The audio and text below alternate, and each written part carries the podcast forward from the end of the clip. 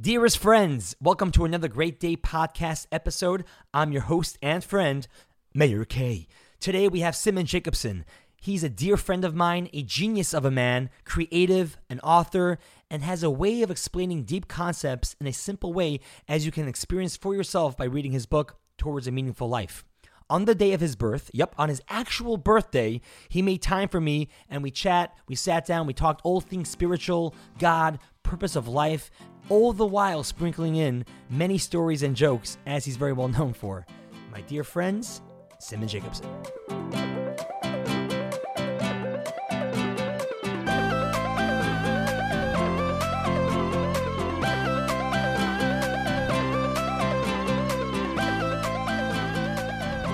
We are in the beautiful home of Rabbi Simon Jacobson, or AKA, first of all, before we jump into anything, I want to wish you a very happy, happy birthday. Thank you so much for hosting us on your birthday in your home. It's, it's an honor to be here, so thank you. What better way to celebrate my birthday with the world? Oh, this is this is fantastic, and may you be blessed to continue with strength and with joy and with happiness. Do you want a wisdom. website where they can send me gifts? Oh, okay. Is there is there something that people can follow you right now? Do you have like a what are they called? Uh, you know, a sign up sheet by Bed and Bath and Beyond. What's what's your uh, no, no, no. I'm, I'm beyond that. I'm, yeah. uh, you're beyond right. Bed. Okay, Yes, yes, got yes. it. I see what you did there. well, listen, Rabbi. I mean, I know you go by Rabbi Simon Jacobson, but um, also I think initially that's your stage name, isn't it? Because if I if Actually, I, you could strike the rabbi. I, a lot of people call me Simon, Simon, Simone. Simone. My mother, when she was especially endearing, she would say Simonke. When I wasn't, she wasn't. I wasn't so endearing. She said Simon. Oh, if just by the tone you knew. Yeah, yeah, yeah. You know. But from my understanding, it really Simon. I'll call you from now on Simon, but it's not really ne- necessarily Jacobson. It's Yakovshvili, if I remember correctly. You can expose all the skeletons in my closet. so that's a, that's a that's a very when when did this transition take place uh, to Jacobson? I mean, it rolls off the tongue a bit, you know. it's it's a painful period in my life, and uh, you want me to go into this trauma? Uh, I mean, this is this is the this is where it all gets real right now. I mean, my grandfather was actually born in Georgia, Russia. Okay, you're Bukharian. Bukharian and Georgia don't get along, actually. Oh, Yeah. what? Okay, Bukharia is Kazakhstan. This is Gor- Gruzia, Gruzian, Georgia. right? Okay, okay, fair enough. And uh, so, and there, everybody's names was Shvili. Shvili means son of. When surnames were added, there were countries actually that were nice to the Jews, and they said son of. So he was son of Jacob, is Yaakov Bashvili. Mm. So when my grandfather came to Toronto after World War II, he changed it to Jacobson. Nice. Yakubashvili is the original name, so it's really two generations. I'm a namesake after my grand. Even Simon, by the way, is not a common name. It's not a common name, It's a Sephardic name, a Georgian name, like Simon Tov. but I feel like that's you know not being common. You're not you're not a common human being either. So I think you know they say the name reflects the person's soul, their essence, and for one, you are somebody that defies all that. You're I know you don't like going by the name rabbi, but you are definitely a prominent you know leader, a rabbi of many sense. Yet I'll You tell you why I don't like rabbi. Why Because not? rabbis have a bad name, and they actually are a stereotype. You know, the one with the, the like, I have all these anti-rabbi jokes. Can I tell one? please, So there's the two guys get lost in a hot air balloon. And they don't know where they are. They're maneuvering. They see a guy down below and they say, Hey, where are we? He says, You're in a hot air balloon. And then a gust of wind comes by, whisks them away. And they and one guy says to the next, What was that? He says, That was surely a rabbi. He says, How do you know? Because what he said was true but irrelevant. So this is it. So and, and, and I say this in a serious note, especially in the United States, rabbis are, are seen in certain stereotypical ways. Some like rabbis, but a lot represent dogma, condescension, judgmentalism. A lot of people do not like rabbis. Mm. So let me I- ask I- you I this. don't- listen, some rabbis are my best friends, so I'm not anti-Semitic. Let's make that clear. oh. However, no, in some situations, I don't have a problem with the word But so why not why not come with the approach of you coming as a rabbi and breaking those stereotypes? Because stereotypes are exactly that. They're embedded and it takes time to un to undo them. So would you say that's part of the reason why you don't like necessarily wear the traditional black hat, the black coat, you know, the, the hat and jacket? i'm very proud of my my heritage. I have, I- really don't have uh, trauma in my religious upbringing. Some people have been abused some people have been hurt. I don't have that. Mhm. i have nothing about it that i dislike but i'm very sensitive in communication of how you project. And i'll, I'll share with you a story okay? Please, yeah. when my book came out toward a meaningful life so uh, i was sent by the publisher on a book tour This is back in '95. yeah uh, before the war for many wars back in the Chofs and the yeah, nuns. yeah, know? yeah, yeah, yeah, 95 before in the, in the in the early in the last century Well, Yeah. very good. Okay, there you go. That's right. Um, and I came to a place, Cleveland. So the book, the, the publisher sets up the publicist. You're given this whole royal treatment. They told you don't take let it get to your head. At twelve o'clock, you turn back into a pumpkin. Until then, red carpet. You have media interviews, print, radio, TV, and in the evening you speak in a bookstore. So I had that whole royal treatment. So one morning I had a morning show. You have these morning like book, like author uh, interviews, like five six minutes live. So it was Cleveland, uh, Cleveland in the morning. I come to the studio, and the interviewer comes to greet me. She looks at me, and literally her face turns white, and is all like pale and disturbed. And I said, "Uh, "Did I offend you in any way?" She says, "No, but I can't believe that you're the author of this book. I love this book. It's on my nightstand. I read it every night. I can't believe that you look this way." So I said, "You know, most people would be offended by that. You know, what'd you expect?" exactly right. She said, I expected a slim, tall, white, sexy looking guy. You know? And I said, I thought that's in my I- opinion, which is something that you are, and that's what I said to her. Yeah. I said that's I thought I was exactly that. Maybe two out of the three, you know, but uh, some of them, you know. Yeah. And she, she said, because your book is so relevant, I never thought you'd look like an Orthodox rabbi, you know.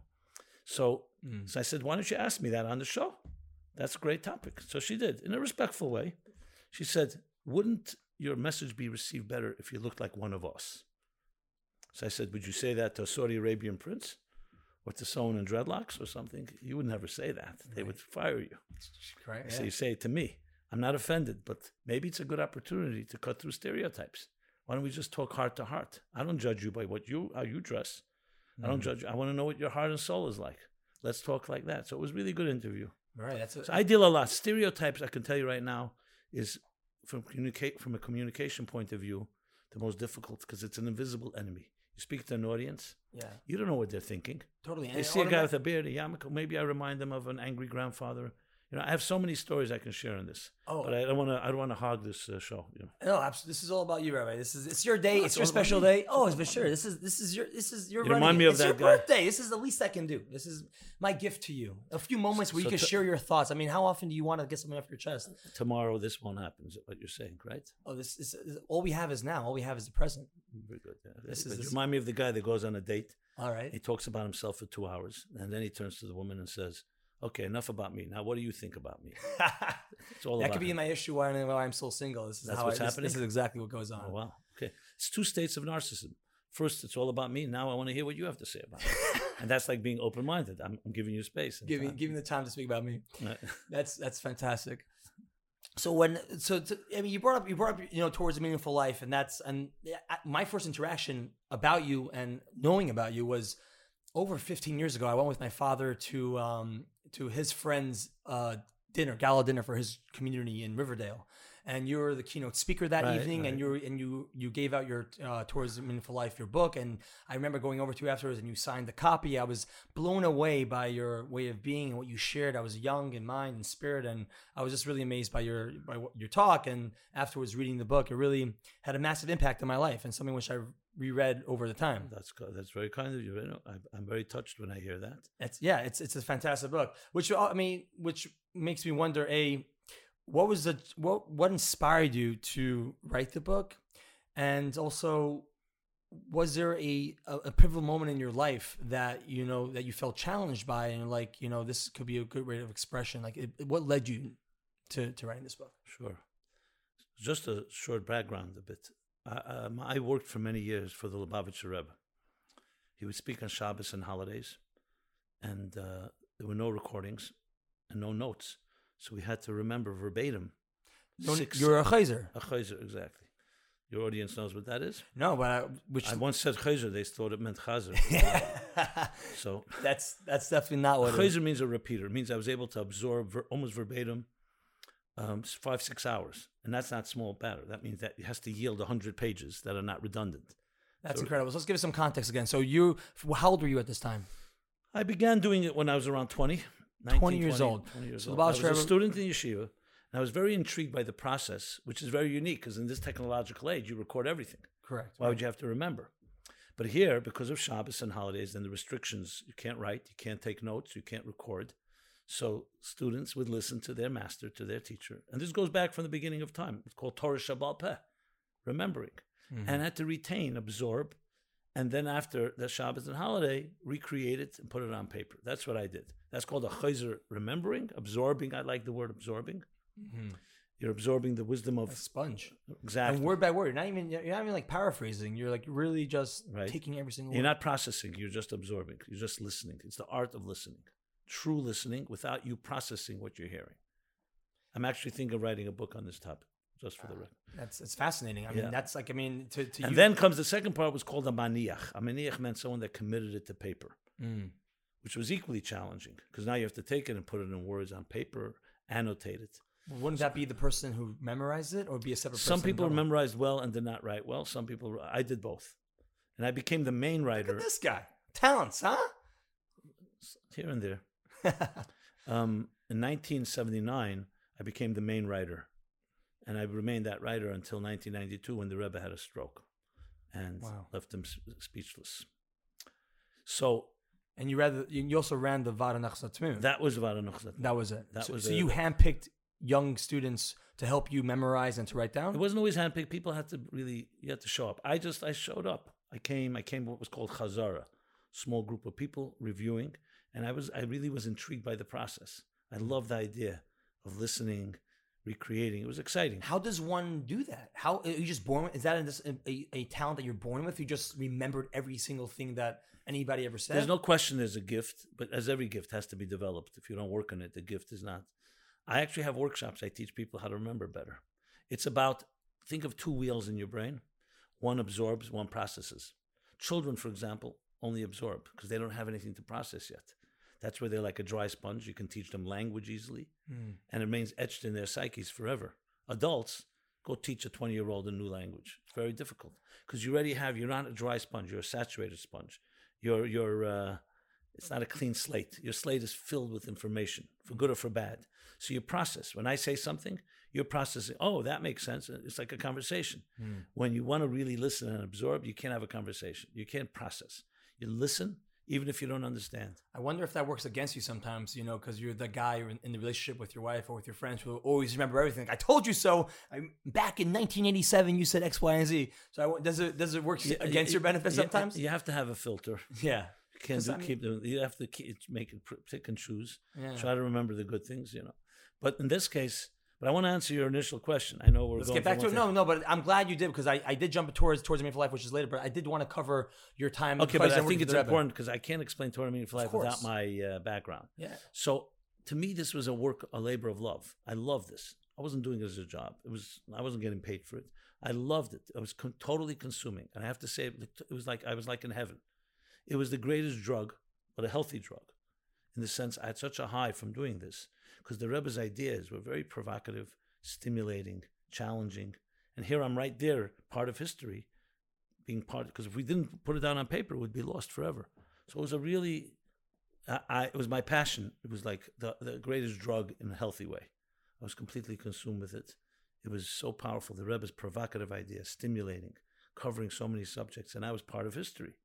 Oh. Because without me doing the writing, it was be lost. Before you got joined this this Khoizer job, this gig, who how did people write In, down? in every generation, there were the few select that did it, Mhm. and th- now I was I rose to the occasion, and I became the next one in line. Did someone that word was passed down like, oh, this guy's No. I still, you, come around a small group of Chazara, which is like a few people reviewing, Uh-huh. and I used to weigh in, and then I became better at it, and people saw that I'm really good. Amazing. And it's it's it's it, you know, in 1979, I mentioned I became the main writer, but this was my life. It's my life. It was so powerful, and it I don't even know who I would be were it not for this period in life, because I loved it. I was very linked in. I'm, I'm by nature a skeptical person, even till this day. But this was music to me. You know, you f- fall in love with music Mm. like the mechanical part of Judaism, I didn't relate to. I didn't understand its significance, especially all the details and the laws. And I grew up with it. It was, uh, it was. I have nothing against it, but it was tedious. It was like um, monotonous in a way. And I realized I was like a rebel without a cause. And then I found my cause because I started learning Hasidus. I started learning the soul of Torah, the mystical, the spiritual, and that really resonated with me. It's so once I was, and, and I'm like extreme. I'm in. I'm in all the way. I'm not like you know, I'm not doing this mediocre. Was there a period of time before you jumped into this that you were you mentioned you're skeptical and you go was there a pla time and place when you perhaps doubted religion or the way of life? Was there something that you till this very day? You know, you, uh, I, so how does that how does one be a skeptic and yet still follow through with with religious day in day out? you come to terms that not everything has answers. You know, people have, prove God exists, prove the Torah is true. I I always laugh. I say, no, I don't have a proof, because for every proof, I can give you another proof the other way around. Prove that God exists, yes, beautiful universe and all that. Then the Holocaust comes around, and you have big questions. Mm. So I think it comes. It's like a maturity where you come to terms that you don't have to have absolute proofs for everything. Life is not just about proof. It's not mathematical. There's also called experiential things that resonate. Prove to me that you love your uh, spouse. Prove to me that you um, that this is something is proof that there's love. Prove that music touches your heart. What are you going to do? Hook someone up to monitors and see their heartbeat goes up. So there's experiential elements, and you come to realize this is a gray area and not everything, you know. So you could be a totally naturally healthy skeptic. A healthy skeptic is someone that's open to questions, but they're open to answers. An unhealthy skeptic just uses questions as excuses just to get their way. You know, you could argue with someone, you see, not, you're never going to win this.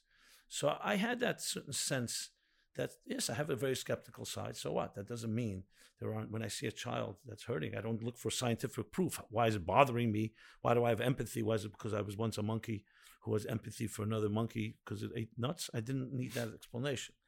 Um, you know, I, I, my point is that I, there's, it's respecting emotions, respecting life experiences. Obviously, you need a- you need a mind to guide your emotions. So I never took my skepticism. I was skeptical about my skepticism. Let's put it that way. And I do that till this day. I, I, I'm actually called by some as the rabbi for, of atheists because I know that position very well. But I also know I have another voice inside of me that does believe in the nobility of man, you know, and the, and the significance of life. Can you prove life has meaning? No, but Some people live life that life has no meaning. But sure, but it seems like I mean, knowing both sides of the coin, you know both arguments. Why choose the one of of, of That's God? an, and, an excellent question. At the end of the day, a choice has to be made. I didn't want to be on the fence, spend the rest of my life saying, you know what, I don't know. I'm on the underside. Like the guy that says, you know, they come to him and say, uh, he says, um, I used to think I'm indecisive. Now I'm not so sure. yeah, You know, yeah, sure. I didn't want to be one of those. Make a decision. I want that a passion in my life. Because do I have a, a million percent proof? I don't need proof. I know looking back, it was the right decision. And I'm not going to sit and have to debate the issue about the truth of it. The truth of it resonates. I know that I can help people. That's true for me. Someone will show me one day that the whole thing was an illusion and maybe it's just in my mind. You know what? But I felt that's the right thing. So you're do. saying religion and You this know, of life- Pascal's wa- wager. He says, "I'd rather live a life of morality and find out it was false than live a life of immorality and find out that was wrong." So, not, not so much as a wager, but Right. so so to me, I was I it was leads ex- to fulfillment. It leads I was meaning. I was exposed to a very religious environment. I grew up in Crown Heights in the Chabad, Sirius, going to seven o'clock in the morning to sh- to school to yeshiva till nine. You know the intensity, but I also saw a lot of mediocrity.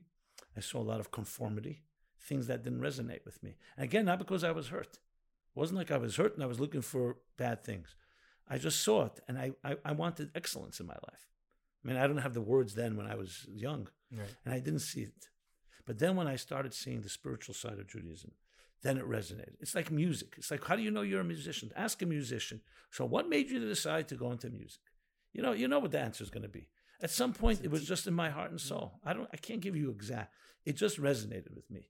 Then I started listening to the Rebbe, Lubavitcher Rebbe, in a new way. I saw, one second, this man is a revolutionary. He's dre- just dressed in traditional garb. He wants to change the world. I'm in. I also want to change the world. Mm-hmm. And I felt that type of thing. You know, we live in a world that is very much no compass, moral compass, spiritual compass. Technology is advancing at breathtaking speeds. However, in personal life, relationships, um, intimacy, children are suffering. And I felt I wanted to make a difference. I wanted to be part of the solution, not part of the problem. All this resonated with me. I mean, I can go on and on. Right. So you decided to. So you were part of this. That's that's that's amazing. So that drew me into it. it this- wasn't just to, to be a chayzer to remember. Right. The, ideas. you believed in the ideas. You I'm believed in I'm the movement. The ideas was in the Rebbe. basically how to live a healthy life, the healthiest possible life. What- which means not just physically, but also spiritually, psychologically, and emotionally. Which of and course I you talk about a lot. You talk about a lot. a lot- I mean, a lot So about the I balance see- between physical. when you know, when I see, for example, on blueprint of a model of having a healthier emotional life, one with emotional intelligence, not just playing academic mind games, that that that, that was it. That, that I, I'm in, and I saw a really functional and healthy. Now I know plenty of the dysfunctionality in the religious world. Don't get me wrong. Just like there's dysfunctionality everywhere. we're, we're dealing but I humans. saw sure. but I saw uh, also a solution, and I started become. That's how what I embraced. So when the Rebbe had a stroke, and then he passed away two years later, 1994, it was in my blood, this commitment. So I said, "What's my next step in life? I have to document this in a language that every person in the mainstream can." And I felt like a compelling need to do it. It wasn't just, "Okay, I'm going to write a book." No. It was. That's why it was quick. I was very focused. I was like laser focused. Like you know, like you know, I must you do were this you were in flow. You were just like you in the sat zone, down. in the zone, absolutely. And it was all miraculous in many ways. The book deal with a major publisher, yeah, absolutely. Over three hundred thousand copies sold. yeah, Yeah, fourteen languages, amazing. Yeah. Wow. and and I was in the zone, so I knew. Like today, people say, "Would you write a different?" I wouldn't touch one word because that was it was like a, it was art It was right. meant to be at the time. What I did was I went into my kishkas, to my innermost, uh, innermost recesses of my being, and everything that I had absorbed over the years in the Rebbe's talks, I translated into language. My question is, how does an Eli Taranik like yourself learn how to uh, write so perfectly, so so beautifully? The language is. is Lubavitch Yeshiva. actually. oh, okay. Oh, okay. All right. Boston Red Sox, Yankees. You know. Exactly. Of course, of course. I'm sorry that I. Uh, no, No, no, offense, no, no just offense. just for the record. Just the, the record show. Yeah, but the, the education Yeah. of both are equally mediocre. so let's get that clear. so even more so. But no, but I'll- I'll tell you the truth. The book is yeah. now the answer is writing and language is reading. I've always absorbed ideas. I know people who have PhDs in literature and they can't write. Yeah, they It's, they, it's, they a- book it's smart. art form, sure. You know, because writing is communication and speaking is communication. It's knowing how to speak from the heart to touch the heart. You can't learn that in school. No. You find that, then you find the right words. Mm-hmm. You know, and I have, I'm blessed in my family were writers, were speakers, were communicators. Yeah. I find the word. Look, to me, a word is a is a musical note. It's a way of expressing a feeling. When you look at words that way, so the words are meant to be aligned to your feeling. It's not like I'm looking for the words, and it just comes. And then you know you read, you absorb, and so on. Do you have any any favorites? Uh, any favorite authors? Any favorite books? In the Torah world or in the Two from the Torah, two from the Torah world, two from the secular world.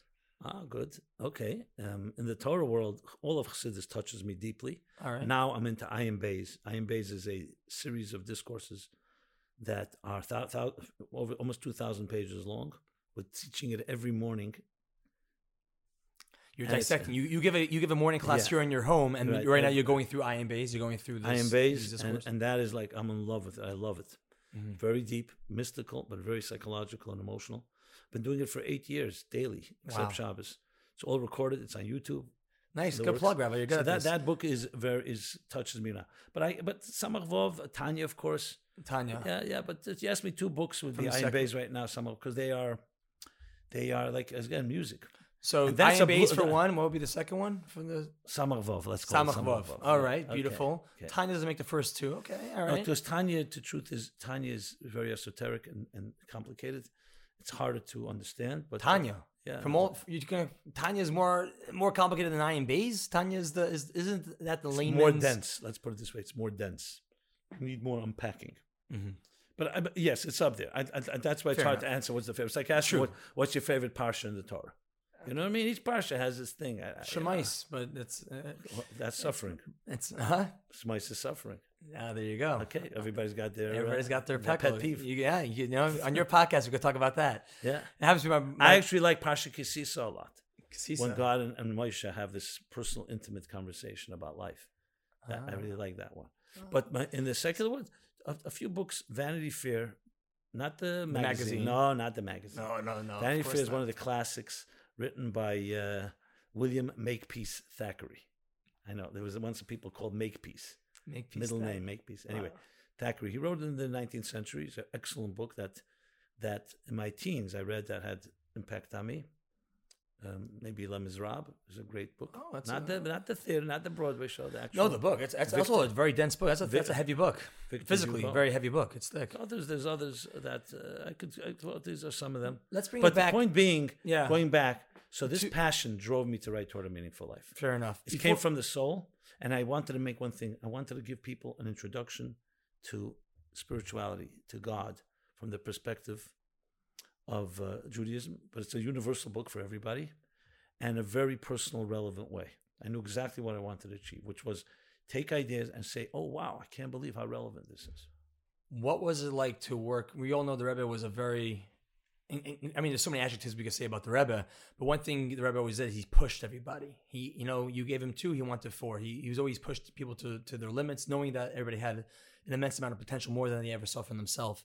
So, how was it working for such a quote unquote demanding leader, boss? How was it to work for the Rebbe? The Rebbe was a brutal editor, I should add. So when he would look, the Rebbe was a publisher. He was a writer himself, and he Mm. worked in publishing. Wasn't there a story with you that you um, wrote a comment, the Rebbe commented back, like, I think he missed the whole point? Of course, What's that story? What's that story more about? than once. Okay, all right. The Rebbe was a, a, a- brutal editor. I mean, it in a good way. Like, Absolutely. like think of it like a surgeon with a scalpel. He was every subtlety, every word. I learned like the perfect precision in words, even precision what you don't say, the gray areas. Right. So he was a, master. Of Oh, that. every single So I saw it. The more brutal, the more loving it was. I saw the Rebbe like you know, think of a, a coach of a tennis champion. They they kick you in the butt.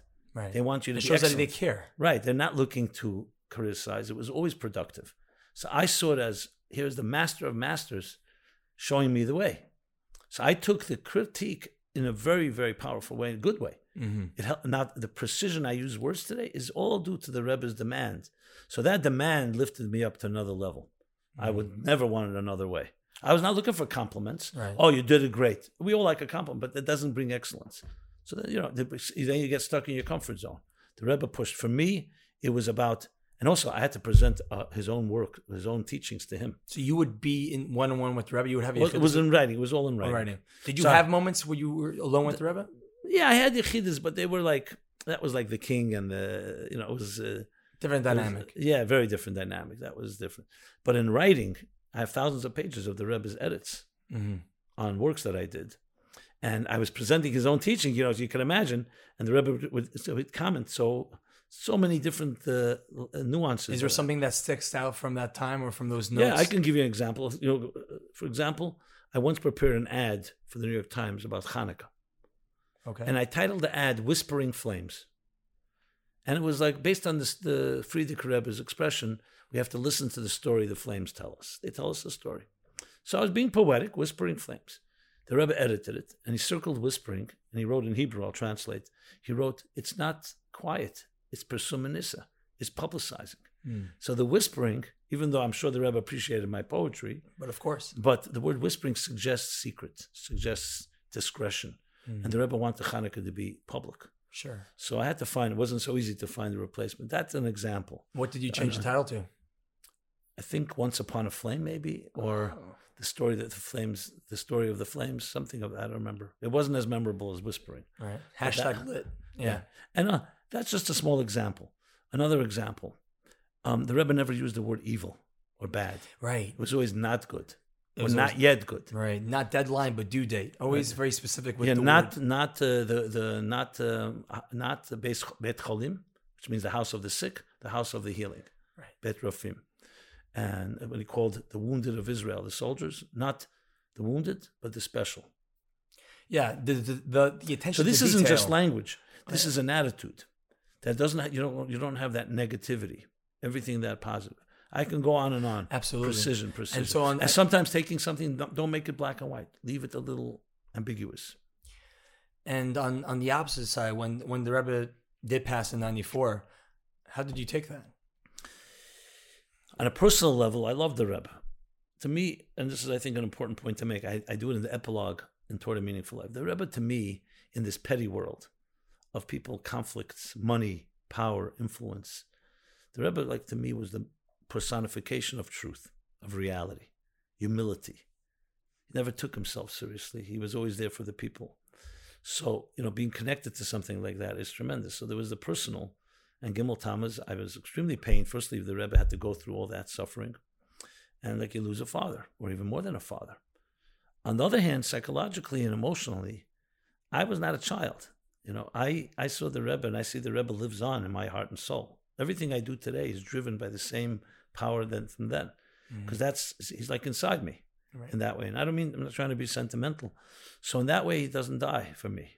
He lives on every you know lives on in the fullest possible way. Even doing an interview like this, I have an excitement to share that with people because the Rebbe was not about his picture, his face, or his body. It was his what he s- stood for.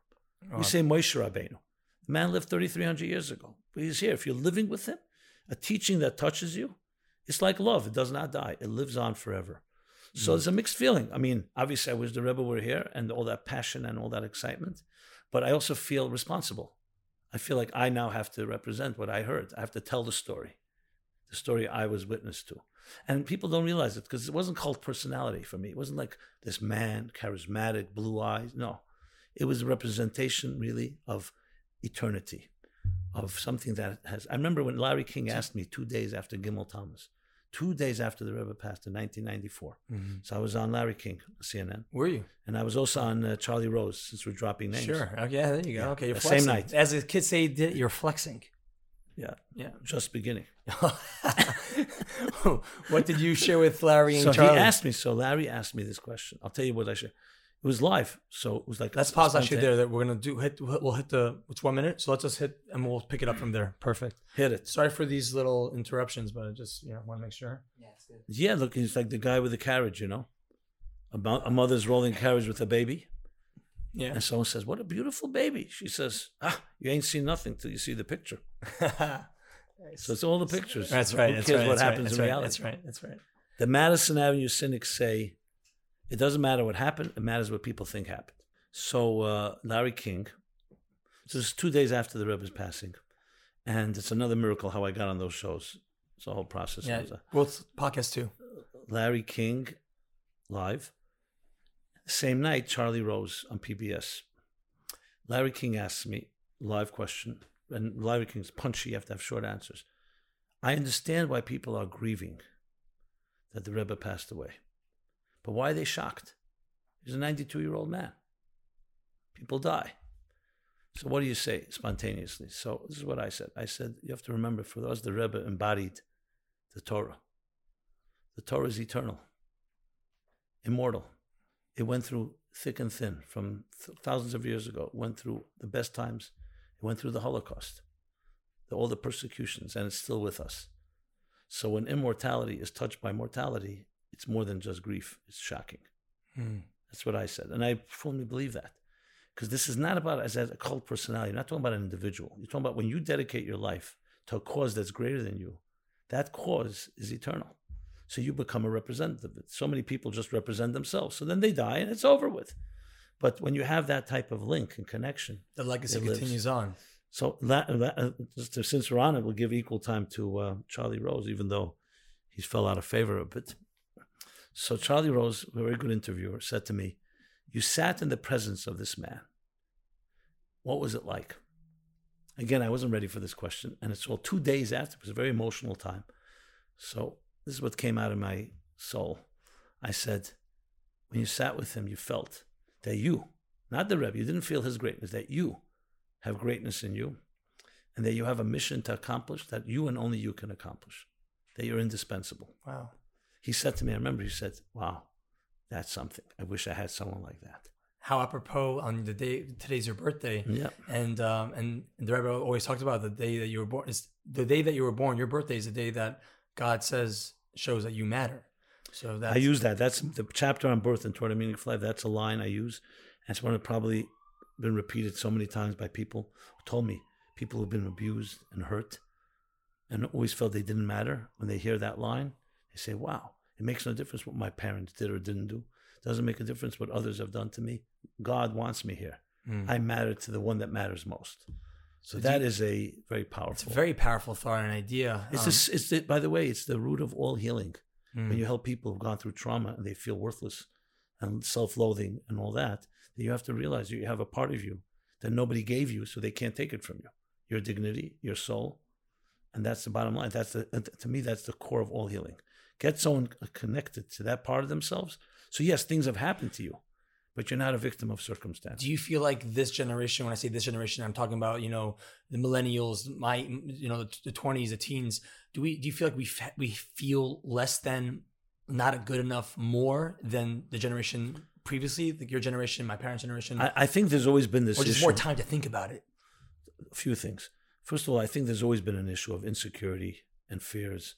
I'm not good enough, especially if you have parents that are demanding or critical and not validating. The child then begins to feel like I'm not good enough. Uh, but in our age, I think what's changed in this later generation, technology, first of all, amplifies everything. Misery is everywhere. You hear everybody else. So it, like, in a sense, brings it to the surface. So we're all talking about our problems. And I think also technology creates an illusion of power. I have a phone, I'm connected. But inside, you're still a lonely little child waiting for some love. So I think that contrast that we have an all powerful world. You can order something on Amazon Prime, you got it in a minute. Hey, I'm a god. And then, you know what? I'm lonely. I'm hurting. and technology cannot solve that. So I think everything what they used to say about computers, junk in, junk out. So any dysfunctionality is now magnified thousandfold. Mm. I think there's more time. That's a good point. A lot of leisure, a lot of free time, and the access to all kinds of things that are actually destructive. It's so easy to relieve yourself, to numb yourself with a drug. I don't just mean a physical drug, whatever it is that, whatever and it's so easy. It's on your mobile phone, and you don't live up to your higher standards because you're busy with your instant gratification, mm. just to feel good for the day. And I think the whole the media streaming 24/7 news, breaking news, everything's breaking news. It creates a you're desensitized, and finally there's a depersonalization. What am I in the scheme of 7.8 billion people? Who am I? Well, I'm, I'm worthless. Who needs me? Was there a moment in your time in your growing up um, that you felt perhaps less than or not good enough? No, to be honest, not in a real way. Yeah, of course, there's always moments that you feel you can do more. But I think it's from a healthy point in me, a restlessness to grow. But my father was extremely loving. My parents were loving. They gave me a, a tremendous foundation of self love. And I don't mean in an arrogant way. Sure. Like you, like you respect yourself. You have self confidence. Parents can give that to you. Mm. I mean, they actually reinforced my essential birth is God's God saying you matter. That's one thing that really is a blessing. And also finding my soul's calling. So I feel like I'm fulfilling my mission. I'm not looking for my mission. The same calling I had when I was 17, I have now at 63. And wow, that's that's I mean that's what a blessing that is. That's I know people in their 50s, 60s, 70s still don't know why they're here. Mm-hmm. What how do you think one can go about the journey and finding their mission in life? Unfortunately, most deeper realizations come through pain a lot of people hit rock bottom. Life isn't working because when you're in your comfort zone and you think everything's going well, you're, you're cruising. You're good. You're, yeah, you're not growing, even though your life may be completely a wreck. But you convinced yourself, I'm making money. People love me, respect me, and then. So I don't like to say it, but sometimes that's what it takes. Mm. I think those that of us that discover it without real hitting rock bottom, it's either you have an epiphany, a certain maturity, you suddenly realize, one second, you know, I want to get married. I want love in my life. I want a family. Or it can sometimes come through nature, through music. There's different ways. And then some of us are just spiritually more restless than others, like bohemians that are more free spirits, and they're always seeking, they're looking for transcendence. They're not satisfied with survival. So it can come from many different directions. I deal with this all the time because I deal with people and I see some people are just trapped right now. But you have to always plant seeds because I can tell you, everyone's soul is beating. Sometimes it's just you're more aware of it than others. There's a beautiful expression. I may be asleep, my, my heart is awake. It's like love. Sometimes you love someone and they're just not there. So you have to believe in them. You have to nurture them. You can't get angry. And you plant seeds and you never know when that seed will sprout. So when it comes to like this generation, it may you know a lot of people are worried. Every every sort of family, at least I don't want to generalize, but has one at least one child, one sibling that is you know is struggling or perhaps not following the tradition of of of religious you know upbringing that they were brought up in. A, what do you think that what's the reason for that? And B, how can a family member, you know, reconnect with that with that okay excellent. with that with that child or I, I, just I'll take from where I just leave. I want to just continue where I left off because I think it's vital. Please, a flower grows and blossoms when you water it. You don't water it, it will part it'll become parched and it will ultimately wilt. Water is love. Love is literally like oxygen to the soul. And when you don't give that love, a person's soul will become wilted. You'll start imploding, becoming more fearful. You have no one to talk to. It will affect how you trust. It will affect intimacy of every sort. So, the most important thing is children to receive unconditional love from their parents. This doesn't mean every behavior they do you have to embrace.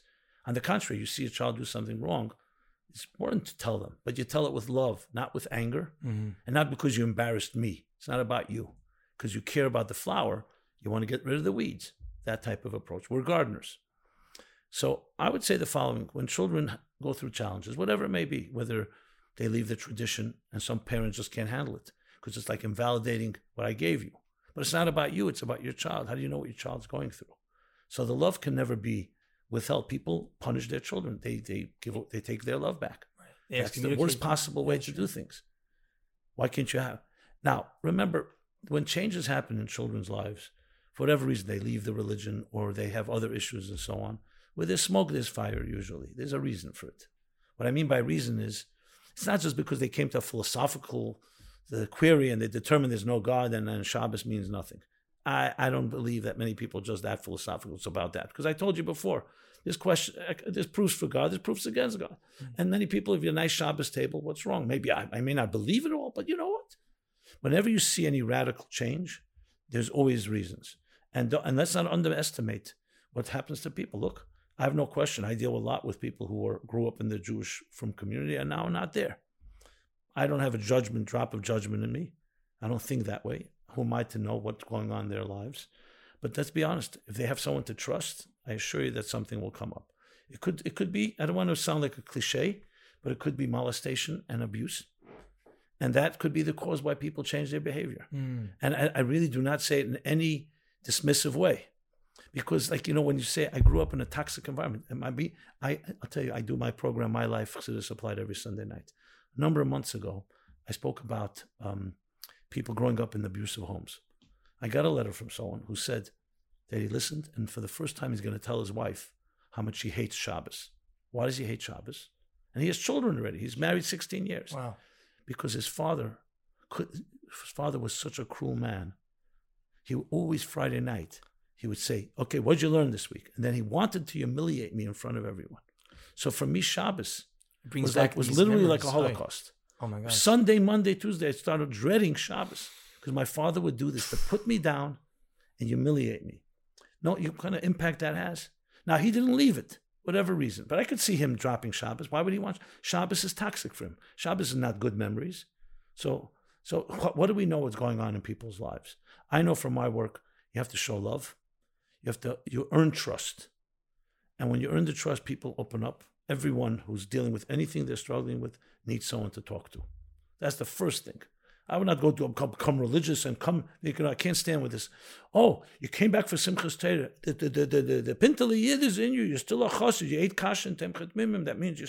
I can't stand when people say that. It's so it's so dismissive. Right. How do you know what that person's going through? Maybe they're coming. They want to come home because they love.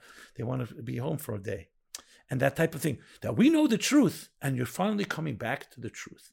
That to me is disgusting. What do you mean you know the truth? You grew up with it. You're a cultural Jew. How do you know you, you chose it? How many religious Jews choose to be religious? They grew up in homes, just like Muslims grew up in Muslim homes. I don't mean again to be dismissive, but when people have so to me, it's a spiritual journey, and some people have to lose God before they find God. Maybe mm. they're losing an unhealthy God before they find a healthy God. And I think having that attitude and having people you can talk to on that level changes everything. Why mm-hmm. can't you have a conversation with someone even if you totally disagree with them? Absolutely. When there's love. Right. Absolutely. Right. Exactly. But things are changing because that attitude, that con- that dismissive, judgmental, condescending attitude, is becoming exposed more and more as not healthy, and it's more about it's like, why why why do you, you have to be wrong for me to be right? You know, Right, the same way one has an opinion, so too can the, can the other person. I mean, I just know for myself, being the oldest in my family, um, seeing the seeing and to give much credit to my parents, how they pivoted and changed, and and how they've been supportive in many ways in my growth and my in my journey when it comes to religion and my belief in God and my not believing in God and and that that that journey that that has been continuous through my through my teens. And I always 20s. ask. I always ask teenagers, and whatever the, the teenagers at risk or they're dealing with things. I said, "Do you have someone to talk to you about your pain?" And usually we'll say no. Not your parents. Eh, no one to talk Yeah. to. That means you're living with loneliness. The deepest secrets in your life are lonely. You have oh, no Oh, one to talk to. suffering. Do you think people's do you think people's you know everybody has their their struggle. Do you think depression or suffering in itself is someone's lot to carry through life or is it just a phase in life and there's something I think it's a phase. I think it's a wake up call. Remember, dead people are not depressed. okay. So if you're depressed or anxious, it means your soul is telling you something's wrong. It's like pain. You feel pain in your finger, go f- do something about it. Mm-hmm. Anxiety is is a is is a psychic pain. It's spiritual pain. It's your soul telling you something's missing. You go fix go figure it out. So I don't see anxiety and depression as a, as a end in itself. Mm. Listen, there is clinical. People have chemical imbalances. People have things that they have to deal with. But you know, today, thank God, we have medication. But more than medication, we also have support. The worst possible thing is t- turning someone into a pariah. Oh, what's the matter with you? You know that type. Right. of What's thing. wrong You're with you? sicko. I mean, that's just like lack of compassion. I've It's seen this people. lack of- of- I've seen people who literally have all the odds stacked against them. Terrible parents, dysfunctionality, and I don't even want to go into the nightmares of being raped by a parent or something like that. Right. You know, Real and and I've seen some risen to the occasion, found something in their heart and soul that is pure, and in a way, they're the most refined people I know. And others are suffering. But I would say this: there's no Mm. such thing as hopeless. That's an, a word that's not in our dictionary, especially for the Jewish people. Sure. There is no hopeless. It doesn't matter. The question is how are you're going to get there. You're going to go this way or that way or this way. And of course, it would be nicest to grow up in a beautiful home where everything goes smooth. But you know what? Maybe that's not the path. The path is going to be this way. So I mean, would you say is Judaism the the the way for a Jew to feel fulfilled and to find meaning? Healthy Judaism. Now, first of all, Judaism and health is synonymous for me. But a lot of Judaism is toxic. What do I mean? It's presented in a toxic way. I always say that this, a dysfunctional religious person is worse than a dysfunctional non-religious person because they because then religion becomes part of the drug. You know, we're going to say to Tehillim. It's going to solve our problems. No, go talk to your husband or wife. Go talk to your children. Not only tell them, say Tehillim, but do something. It almost takes out the human part. Because I'm going to run. God's going to help me. Mm-hmm. No, God helps you when you help yourself. And you have to use your reason. God gave you seichel and midas. He gave you mind and emotions. Well, use them. Are you using them or you're just saying, God's going to help? And I think, but healthy religion, absolutely. A healthy faith, a healthy Judaism, especially infused with chassidus, with like the neshama of it and the sakha, is, you, you can't imagine. It's really a blueprint for life. The concept, trach gut v'zayin gut. Yeah, Think good think will good be good. good. It's not just a nice cute bumper sticker. It's because you have a goodness inside of you and you're not believing in yourself. Mm-hmm. And you can change your destiny if you're positive. It's what they call today positive psychology. Tzemach Tzedek spoke about the idea 100 years earlier, Mm-hmm. just as an example. How does someone find meaning in daily routines? So I have one of my favorite stories. I love this story. I think it can change your life, to be honest. The Baal Shem Tov. There's a man called Reb Chaim Rappaport. He was a well-known sage. It's a long story, but make it short. He sent him on a mission somewhere. And one of the parts of the mission was to, to travel a certain direction. Later, the Baal Shem Tov wanted to know, did you fulfill? Yeah, you fulfilled the mission. But how'd you travel? So he said, I stayed in an inn. But then one night, I camped out. I woke up in the morning and I washed my hands. I said my prayers. And then I sat down to eat something. There was a spring of water there. And I took a cup of water. I made a bracha, a blessing. The Baal Shem Tov suddenly jumped up and said, That spring of water was waiting from the beginning of time for you to come and bless it. So, why is this powerful story? Because you talk about the details. I travel around the world and I always say to myself, maybe this part of this, where I am right now, where I'm walking, the here and now, has been waiting from the beginning of time for me to come there. To make um, every moment count and every moment meaningful, you have to be able to see the extraordinary in the ordinary. We get so trapped. I need a new high, a new novelty, that we lose sight and we say, This is monotonous. The sun comes up every morning, big thing. The Baal Shem Tov says, A miracle is simply, the difference between a miracle and nature is simply frequency. If it happened once in your life, you'd call it a miracle. It happens every day. Ah, I breathe 18 times a minute. Who thinks about it? Go to a hospital, you see someone struggling to breathe. Oh, one second. How many mechanisms have to work to get oxygen into my system? So I believe it's seeing the moment for all its potency and all its potential. You meet somebody. Maybe your soul came down to this world to do a favor for that person. I would look at it like a businessman. You ever see a real person who owns a business? Mm. 24 7. Wherever he goes, he's looking for opportunities. Maybe this is a client, maybe this is a partner, some investor, etc. The same thing is to see that your life, using Kabbalistic language and Hasidic language, that every soul is allocated. Each one of us is allocated divine sparks that are scattered all over in your life. Where you grew up, the school you went to, the friends you have, where you've traveled, the work you do. And the job is to, so, so speak, redeem those sparks Right. not ignore them, like in some way use them for something good. We're sitting here. I mean, this is a beautiful discussion, but I see it also. This is this was meant to be, and perhaps we uh, not perhaps we should use the moment. People use today technology for nonsense, Mhm. and you can use it. Who knows? What someone's going to hear something that could touch them. Tremendous. And- yeah. and- I mean, and- this is and- a tool that we, you said, You- How gratifying is when you hear someone say, "You know what? That really touched me. That really moved me. It changed something." So that's what it is. Technology is exactly that. It's created for a reason. It's not just to make money or to, entertain yourself, or for some other nonsense. it's a tool and we could, we could, It's a tool Yeah. to Use that tool for, for positivity So I think to, to, to, to have that attitude, and I would make even an exercise in the morning. And this is universal exercise for Jews and non-Jews. The morning when you wake up, before you do anything else, just say this one line thought or meditation and prayer. We call it moda'ani.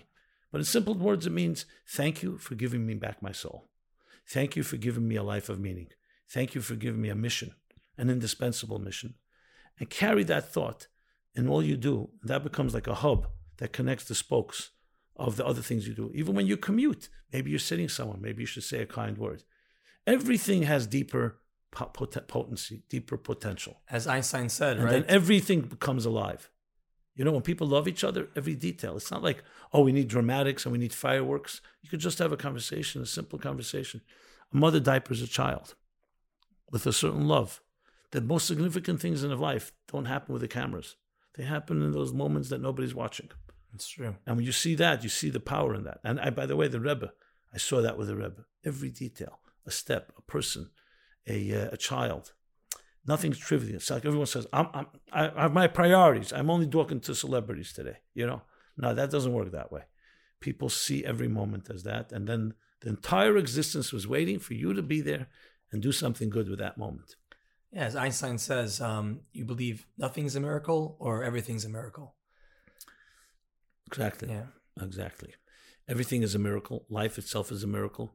The problem is we are the only human being, the only creatures on earth that are always looking, you know, like animals are comfortable, but we are we want some new high, new excitement. We have a restlessness. It's true. A new, a new, a new, uh, a new, a new practice that I'm trying to do daily is to um, is to create a gratitude list. Something to just help me, sort of like a modani, like a, morning meditation. Gratitude is a tremendous- It's just to take a moment throughout the day. To, And and here's a good example. Yeah. Gratitude goes back to the Torah. Mhm. Bring bikurim. You come into the new land. Yes. Bring the first fruit. Its gratitude today is proven to be psychologically healthy. It lifts your spirits. You start recognizing what matters. It's humility. It brings the awareness. I'm not just a self-made man. Yeah. Yeah, you've seen. I've seen on, on YouTube some tremendous gratitude. Uh, where they did you see that one where all those people are are asked to write down and they don't know they ask down something that happened in their lives that they are gra- grateful, Yeah. and then they're asked to call those people. Oh, great. Could be a teacher 30 years ago. You got to see that. That's cool. It's a tremendous video Mm. and and it's a, and, and I hope it's not staged. And then the reaction they have, they call that. Isn't person. that scary? They're like the first moment is like, oh, I hope it's not. I hope it's real. Hope Then it's you, then, then, you're asked to write down a letter to them, thanking them. Then they make you call them and read the letter. Mm. You have to see some of the reactions. Mind blowing. And one person was a very negative person. How it literally changed his attitude. Because gratitude brings you back. You start thinking that memory. That person did something for me. Hey, you know what? Yeah, totally. If there's one one life lesson that you've firsthand that you experienced that you learned, what would that be? You stumped the rabbi.